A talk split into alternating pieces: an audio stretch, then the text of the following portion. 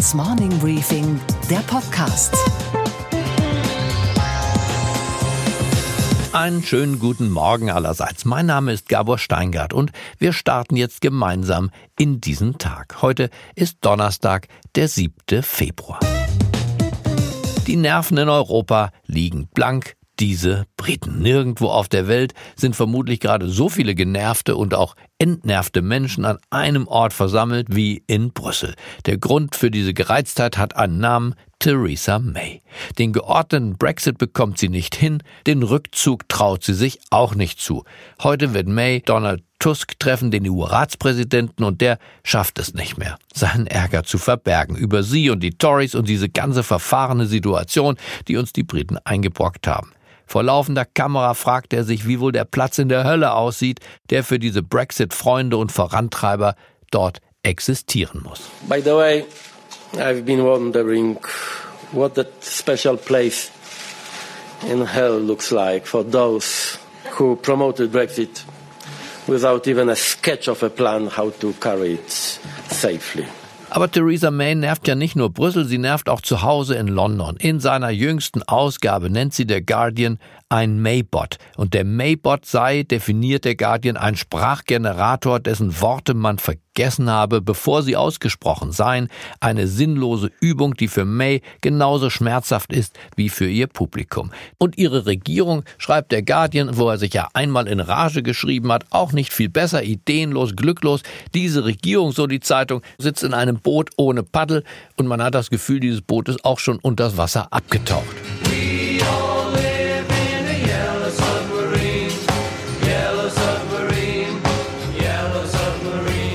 Unsere Themen heute. Die Auseinandersetzung um den chinesischen Telekommunikationsausrüster Huawei spitzt sich zu. Präsident Donald Trump drängt darauf, das Unternehmen von öffentlichen Ausschreibungen auszuschließen. Die Bundesregierung in Berlin grübelt noch, will auf ihrem Koalitionsausschuss in der kommenden Woche genau dazu einen Beschluss fassen. Ich habe dazu mit dem BDI-Hauptgeschäftsführer Joachim Lang und mit dem obersten Technologen von Huawei in Deutschland gesprochen, dem Chief Technology Officer Walter Haas. Was wir hier einfach äh, sehen, ist jetzt eine sehr emotionale und politische Diskussion. Außerdem mit unserer Börsenreporterin Sophie Schimanski spreche ich gleich über den Gewinnabsturz der Daimler AG und über das erweiterte OPEC-Kartell, bei dem sich die Scheichs mit Wladimir Putin verbündet haben. Und wir beschäftigen uns mit dem Weltskiverband. Der findet nämlich, dass Olympische Spiele in Diktaturen angenehmer durchzuführen sind als in Demokratien. Weniger Stress mit Umweltschützern und widerspenstigen Bürgern. Zu guter Letzt schauen wir in das freundliche Gesicht von Julia Klöckner und loben ihre doch mittlerweile bemerkenswerten Aktivitäten für das Tierwohl. Donald Trump und die Chinesen werden in diesem Leben keine Freunde mehr.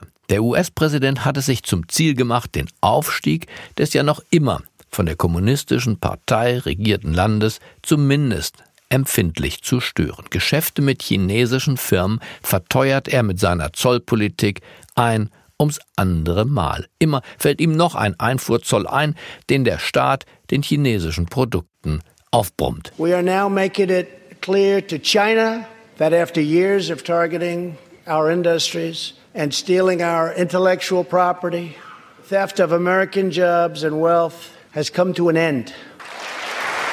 Therefore, we recently imposed tariffs on $250 billion of Chinese goods. Besonders auf dem Kika hat Trump dabei das Unternehmen Huawei, ein führender Ausrüster für die Telekommunikationsindustrie. Das Unternehmen baut alles, was man zum Senden und Empfangen von Mobilfunkgesprächen braucht. Die Firma beschäftigt 180.000 Mitarbeiter weltweit und wurde Ende der 80er Jahre von einem Privatmann namens Reng Zhengfei gegründet. Wie privat dieser Mann wirklich ist, weiß man so genau nicht. Fest steht, er ist Mitglied der Kommunistischen Partei. Fest steht, er war auch schon Delegierter auf deren Parteitagen. Und fest steht, dass er nach dem Studium seine Karriere in der Rüstungsindustrie gestartet hat. Angela Merkel jedenfalls misstraut der Angelegenheit. Sie ist nicht gänzlich abgeneigt, dem amerikanischen Präsidenten und seinen Argumenten zu folgen. Die Dominanz der kommunistischen Partei in der Wirtschaft ist ihr ja nicht entgangen und ein ominöses Gesetz, das in der Lesart unserer Regierung jedenfalls Zugriff auf die Daten von Privatfirmen und privaten Menschen gestattet, stören die Bundeskanzlerin verständlicherweise. Bei ihrem Japan-Besuch in dieser Woche hat sie zum ersten Mal darüber auch gesprochen. Die Aussagen der Bundeskanzlerin haben keines der großen öffentlich-rechtlichen Anstalten ARD und ZDF interessiert, weshalb sie nur mit einer englischen Übersetzung verfügbar waren. Wir spielen es Ihnen trotzdem genau in dieser Fassung aus. In Deutschland gibt es jetzt eine große Diskussion um Huawei. Here in Germany, there's currently a big discussion about Huawei and whether to use it. That's something that needs to be discussed with China. That the company doesn't simply hand over data to the government. German consumers need to be certain that the Chinese state isn't getting access to data on Chinese products that are sold in Germany. Die Willensbildung der Regierung zu diesem Thema ist noch nicht abgeschlossen. In der nächsten Woche beschäftigt sich der Koalitionsausschuss mit dem Fall Huawei. Der Bundesverband der deutschen Industrie ist dagegen, dass Huawei von der Ausschreibung um den 5G-Standard ausgeschlossen wird. Gestern sagte uns dazu der Hauptgeschäftsführer des BDI, Joachim Lang, klipp und klar.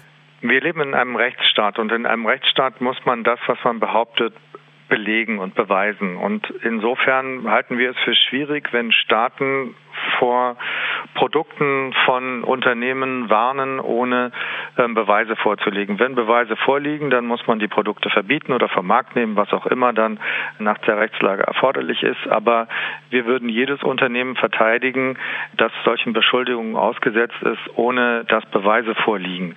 Denn das kann heute Huawei sein und morgen ist es ein anderes Unternehmen. Wenn es Bedenken gibt, dann müssen die Fakten auf den Tisch und dann muss entschieden werden.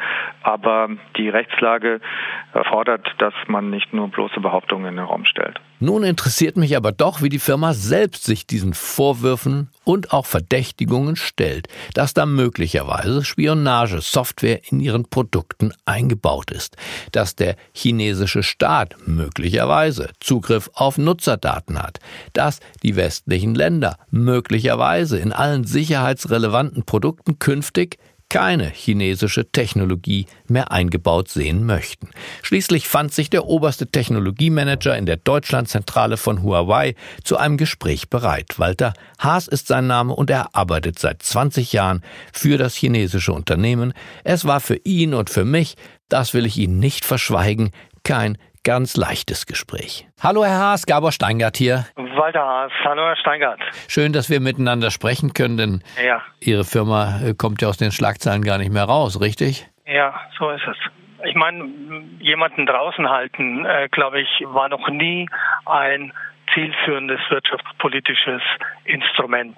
Also hier der gesunde Wettbewerb, das ist das, was eigentlich die Wirtschaft rund um den Globus eher vorwärts bringt. Sie sind ja bald 20 Jahre bei Huawei, haben das Deutschlandgeschäft mit aufgebaut. Die Vorwürfe, die ja von der US-Regierung zunächst kamen, aber von der deutschen Bundesregierung zumindest in Teilen geteilt werden. Wie hart treffen Sie diese Vorwürfe? Naja gut, wir kennen die Themen, die über den Atlantik kommen, ja schon seit etlichen Jahren. Das ist klar, das geht schon seit 2011. Was wir hier einfach sehen, ist jetzt eine sehr emotionale und politische Diskussion. Und was uns hier fehlt, ist einfach das faktenbezogen und sachlich geführt wird. Wir sind sehr offen für jegliche Art der Diskussion. Wir wissen alle, insbesondere Cybersicherheit ist ein globales Thema. Das betrifft uns alle. Das betrifft nicht nur uns. Das ist ein Wirtschaftsthema, das ist ein Thema der entsprechenden Industrien, das ist aber auch ein persönliches, gesellschaftliches Thema. Die Kanzlerin hat es ja jetzt bei ihrem Japan-Besuch auch nochmal angesprochen. Ganz expressis verbis hat sie gesagt, dass Firmen nicht einfach Daten an den Staat abgeben dürften und dass man dafür, dass das nicht passiert, Sicherheiten verlangt. Klingt, als sei sie davon überzeugt, dass ihr Unternehmen eine Art trojanisches Pferd der chinesischen Regierung ist. Oder wie klingt das für Sie? Was heißt überzeugt? Ja, wie deuten, wie, wie kommen Sie auf dieses Deuten? Also, wir können dazu nur sagen, wir sind seit vielen, vielen Jahren hier mit Netzbetreibern unterwegs. Wo ist auch nur ansatzweise ein Hinweis, geschweige denn ein Beweis, ein Nachweis dafür? Ja, und wenn Sie die Gesetzeslage ansprechen, dann äh, haben wir beispielsweise dazu zwei unabhängige Rechtsgutachten erstellen lassen. Das eine von einer chinesischen Kanzlei, völlig unabhängig. Das andere von einer Kanzlei in UK, die sich äh, spezialisiert hat auf internationales Recht. Und beide kommen bei der Auslegung des sogenannten National Intelligence Laws zu demselben Schluss, dass wir in keinster Weise verpflichtet sind. Und unser Firmengründer hat es nochmal betont. Ja, es gibt keine Hintertüren. Alle unsere Mitarbeiter sind verpflichtet, den Gesetzen der einzelnen Länder und den Regulatorien zu folgen. Aber das chinesische so. Gesetz, für das Sie ja zwei Rechtsgutachten angefordert haben, macht es, so habe ich das hier bisher verstanden, jedenfalls möglich, dass der chinesische Staat diese Daten anfordern könnte. Nicht, dass Sie die schon gegeben hätten oder es auch nur vorhätten oder wollten, aber dass der chinesische Staat diese Daten, Nutzerdaten hier in diesem Fall, anfordern dürfte. Das sehen wir eben ganz anders. Das belegen auch diese Gutachten und stellen das auch so dar, dass der Staat uns das nicht abverlangen kann. Und dazu gibt es ja auch eine Erklärung eines Außenwirtschaftssprechers erst von Mitte Dezember, der genau dieses nochmal äh, postuliert. Würden Sie das denn tun, wenn Sie aufgefordert würden? Auf keinster Weise, niemals. Niemals. Das ist doch vollkommen klar. Das wäre das Ende unser, unseres Geschäftserfolges. Huawei ist ja eine einzigartige Erfolgsgeschichte, muss man ja sagen. Ein globaler Konzern neueren Datums aufgebaut in einer Zeit, in der in Deutschland sowas nicht gelungen ist. Insofern Kompliment. Gleichwohl ist es ein Unternehmen, das in einem sensiblen Bereich in der westlichen Welt unterwegs ist. Wie wird der Westen jetzt generell ausgehend von den USA sich davon verabschieden? Stichwort Decoupling, entkoppeln, dass chinesische Anbieter in diesen Hochsicherheitsbereichen tätig werden können. Wie ist Ihre Einschätzung? Äh, ich kann hier nicht für westliche Administrationen, schon gar nicht für die amerikanische sprechen. Wir sind offen für Diskussion. Wir sehen die Sensibilität des Themas. Wir sehen natürlich auch die kritischen Infrastrukturen. Deswegen sind wir auch im Dialog mit den zuständigen Behörden. Wir haben zum Beispiel vor kurzem unser Cyber Innovation Lab in Bonn eröffnet. Ja. Dort kooperieren wir mit dem BSI als zuständige Behörde. Und das ist eine Methode von uns, dass wir sagen, wir ermöglichen es natürlich unter dem Schutz unseres geistigen Eigentums, hier Transparenz zu schaffen. Zuständige Behörden können hier Technologie von Huawei verifizieren. Wie ist das für Sie privat eigentlich? Sie leben in Düsseldorf, arbeiten bei einem chinesischen Unternehmen, bekommen mit, was hier politisch los ist, wie das diskutiert wird vom US-Präsidenten bis zur Bundeskanzlerin, äußern sich alle zu diesen Fragen. Wie wirkt sich das auf Ihr Privatleben aus? Ja, das beschäftigt einen natürlich. Das ist äh, vollkommen klar. Man wird auch aus seinem privaten Umfeld dazu angesprochen. Ich mhm. sehe natürlich hier, ich muss immer die Emotionen von der Rationalität trennen und fokussiere mich natürlich auf sachliche und rationale und äh, eben faktische Dinge. Aber was ist der Hintergrund? Handelt es sich hier um einen, naja, zumindest mal amerikanisch-chinesischen Wirtschaftskrieg, bei dem man versucht, eine aufstrebende Weltmacht mit so erfolgreichen Firmen wie Huawei vom Markt fernzuhalten? Das ist mit Sicherheit einer. Wenn Sie so große Netze betreiben, wenn Sie über so viele Jahre in diesem Business da sind und es wäre irgendetwas, da wäre was aufgetaucht, Sie können davon ausgehen, dass sowohl unsere Wettbewerber als auch andere unsere Gerätschaften und Komponenten zerlegen und untersuchen nach vorne bis hinten. Wenn da was wäre, wäre schon was aufgetaucht. Ich glaube, wir sind das am besten untersuchte und zertifizierte und analysierte Technologieunternehmen der Welt. Ja, und äh, wenn Sie sich nur mal vor Augen halten, wie Netzbetreiber vorgehen, bevor sie eine Technologie tatsächlich auswählen für ihr Netz, und das ist unabhängig von Huawei, das gilt für alle Lieferanten, welche ausgewählten und wirklich relevanten Tests dort durchgeführt werden, dann kann ich Ihnen nur sagen, sowas würde mit Sicherheit aufgedeckt werden. Also gibt es ähm, aus unserer Sicht eine klare Aussage, es gibt es nicht. Jetzt wird Ihr Unternehmen womöglich dennoch vom geplanten 5G-Ausbau des Mobilfunknetzes in Deutschland ausgeschlossen. Was würde das, Herr Haas, für Ihr Unternehmen hier in Deutschland bedeuten, ökonomisch? Das möchte ich jetzt gar nicht kommentieren und ich glaube auch nicht, dass wir ausgeschlossen werden. Aber wir reden von einem signifikanten Umsatz- und Erlöspotenzial. Das ist natürlich ein signifikantes Potenzial. Natürlich. Dann bedanke ich mich, dass Sie bereitgestanden haben für dieses ja nicht ganz einfache Gespräch, richtig? Auch für Sie nicht ganz einfach. Ja, natürlich ist es in äh, diesen Zeiten keine einfache Diskussion. Ich wollte Ihnen das Leben nicht unnötig schwerer machen und bedanke mich wirklich für die Nein. Aufklärungsarbeit. Wissen Sie, wir haben ja nichts dagegen, wenn man sich äh, sachlich auseinandersetzt, eine kritische Berichterstattung, das ist das, was wir in unserer Gesellschaft auch wollen. Deswegen bedanke ich mich für das durchaus sachliche Gespräch. Und was war heute Nacht an der Wall Street los? Und damit schalten wir nach New York an die Wall Street und ich begrüße ganz herzlich unsere Börsenreporterin Sophie Schimanski. Guten Morgen, Sophie. Guten Morgen, Gabor aus New York. Das war doch nun wirklich kein guter Tag für die Daimler-Aktionäre. Der Autobauer enttäuscht mit seinen aktuellen Zahlen auf ganzer Linie. Der Gewinn bricht deutlich ein. Sophie, sag uns, wie hat die Börse in New York auf diese Zahlen reagiert? Verdrossen, denn es war der Handelskrieg oder Streit wieder einmal, der Daimler das Quartal und den Daimler-Anlegern dementsprechend die Laune vermasselt hat. Und das kennt man hier natürlich von den heimischen Autobauern nur zu gut. Der Gewinn ist um 22 Prozent gefallen, Gabor, im Vergleich zum Vorjahresquartal. Das ist schon ordentlich.